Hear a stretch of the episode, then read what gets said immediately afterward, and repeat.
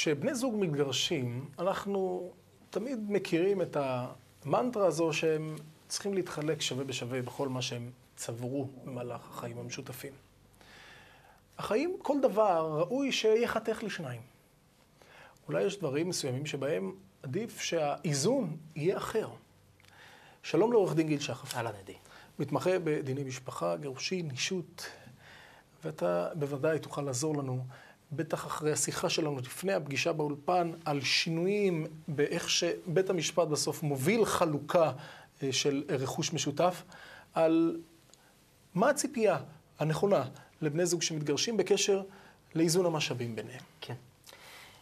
אדי, תראה, קורים, קורים דברים בתחום דיני המשפחה. אתה יודע, אנשים שלא מכירים את תחום דיני המשפחה חושבים שהתחום הוא סטטי, אבל בעצם התחום הוא דינמי, ויש מגמות ודברים קורים, ואנחנו נדבר גם בסרטון הזה וגם בסרטון הבא על כל מיני דברים שמשתנים.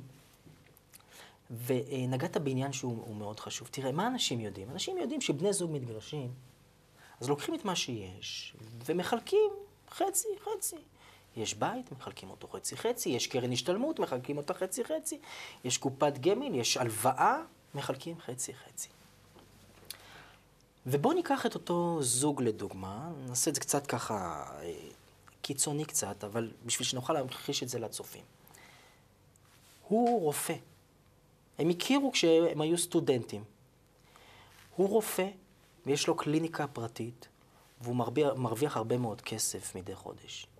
היא כל השנים הייתה לצידו ועזרה לו, ואפילו הייתה המזכירה באותה קליניקה. מה קורה כשמתגרשים? אז לוקחים את הרכוש שנצבר ומחלקים חצי-חצי. אבל בעצם אחרי הגירושין, אותו רופא ממשיך להרוויח הרבה מאוד כסף, והגרושה, האישה, מרוויחה סכום מינימום על היותה מזכירה. יש ביניהם פער שהוא אדיר. ומה שאנחנו רואים בפסיקה, בשנים האחרונות, זה מעבר מחלוקה שווה לחלוקה שוויונית. כלומר, בתי המשפט היום רוצים לתת לשני הצדדים את אותה הזדמנות בחלק שאחרי הגירושין. מה אתה אומר לי פה? שאותה גברת זכאית לאיזשהו חלק מאותו עסק, מאותה קליניקה, למשך כל ימי חייה של הקליניקה? הקליניקה בוודאי שכן.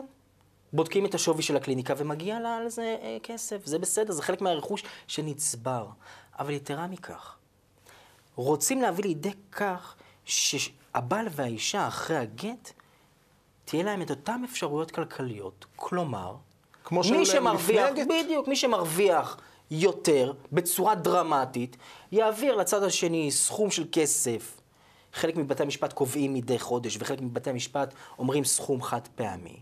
וזה יוצר איזשהו איזון, כלומר, אחרי הגט יחייבו את אותו רופא להעביר חלק מההכנסות השוטפות שלו לידי גרושתו. תשמע, מה שאני מבין ממך, שורה תחתונה, לפחות למקרה הספציפי, שבני זוג שאחד מהם מצליחן גדול... מאוד. וזה הדגש, אגב. הולך המצליחן הזה לשלם ביוקר על הגירושים אני לא יודע, אני לא יודע אם לשלם ביוקר, תלוי את מי אתה מייצג ואיך אתה מסתכל על הדברים. אבל אין ספק שיש לנו פערים אדירים בין הבעל לבין האישה, יהיו תשלומי איזון בגין השוני בהכנסות אחרי הגט. וזה בלי קשר לכך שהצד האחד אמ, עשה את זה והצליח לא על חשבון הצד השני. אדי, יש לי שאלה. כשהוא היה סטאג'ר, כשהוא היה סטודנט, כשהוא עבד משמרות כפולות ומכופלות, מי היה שם כעזר כנגדו? מי גידל את הילדים? מי דאג לבית? מי דאג לו? אני מבין. היא שותפה מלאה. נכון. ואם שניהם קרייריסטים, וגם הוא רופא, גם היא רופאה, אבל היא הפכה להיות פרופסור מנתח מאוד בכיר, והוא נשאר דוקטור לא בגללה. כי זו, זו היכולת שלו. זה כבר הראש של המשפטן שלך, וזה נכון מאוד מה שאתה אומר. לא בכל מקרה ייתנו את הדבר הזה. קח את אותו למשל, נגן צ'לו, שהכישרון בעצם, הוא הפך להיות מפורסם מכישרון מולד. בכלל לא קשור לזוגיות שלו עם אותה אישה. אז למרות שיש פערים אדירים בין אותו נגן שלו לבין אשתו, אז לא יעשו את אותו איזון. כלומר, כן צריך לקשר את זה ולהראות את זה שהצמיחה שצמח בין זוג אחד התרחשה ביחד ובעקבות תמיכה מהצד השני. אנחנו מבינים מפה דבר אה, נפלא באופן אה, אה, עקרוני. בני זוג צעדו ביחד, הלכו יחד, אחד נתן יותר, ועל חשבון, בסופו של דבר כשנפרדים, לעתים לחתוך את העוגה באמצע, זו לא החלוקה השוויונית. נכון. זה בעצם מה שאתה אומר. נכון.